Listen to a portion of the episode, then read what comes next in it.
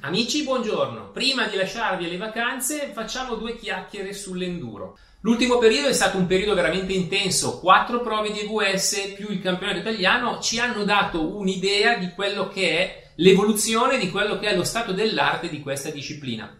Possiamo dire che è in atto un cambiamento eh, radicale dal punto di vista dei rider. C'è un cambio generazionale in corso. Il campionato italiano, primo Mirko Vendemmia, secondo Fraccardo terzo Ronzon, quarto Lani, ci danno l'idea di come eh, i eh, vecchi rider, scusa, mi scusino per il termine, ma comunque eh, i vecchi pro incominciano a sentire un po' il peso e i nuovi incominciano ad avere questa fame di competizioni, fame di risultati che li portano avanti.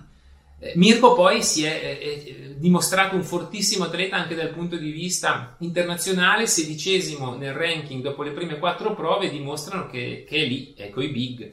Lo si sapeva già abbastanza perché era stato forte sia nell'Under 21 e c'era un crescita, una continua crescita che adesso sta diventando più consolidata.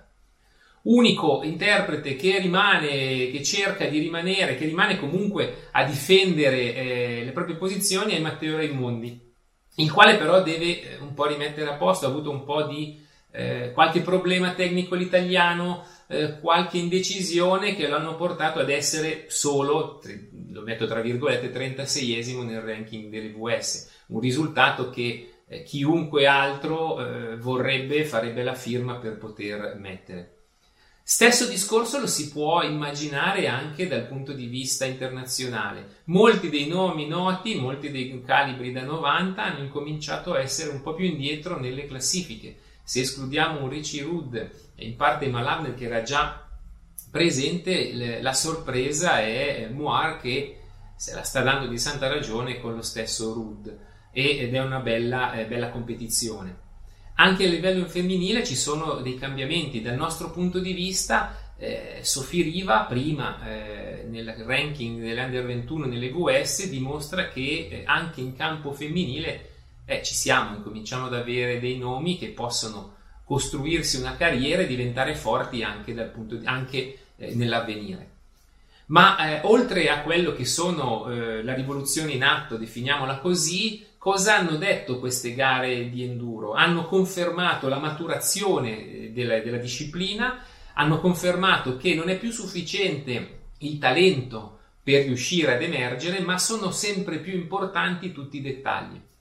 Quando in una gara di mondiale in 40 eh, secondi ci sono 30, eh, 30 rider dopo quasi mezz'ora di, di, gara, vuol dire che non è più sufficiente avere forte talento o allenarsi o uscire in bici, bisogna curare tutto. I dettagli, se pensiamo che in alcune, in due, eh, nei due casi in cui ha vinto Rud la distanza fra il primo e il secondo si contava forse in secondi o anche meno, è chiaro che un setting eh, non perfetto, una gomma non perfetta, eh, qualche indecisione può costare molto.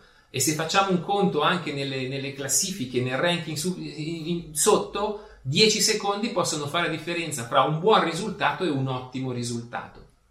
Quindi abbiamo una situazione che è grande rivoluzione, come è normale che sia dal punto di vista eh, dei nomi, e eh, un'attenzione che andrà sempre più confermata nei dettagli per riuscire a, vin- a vincere.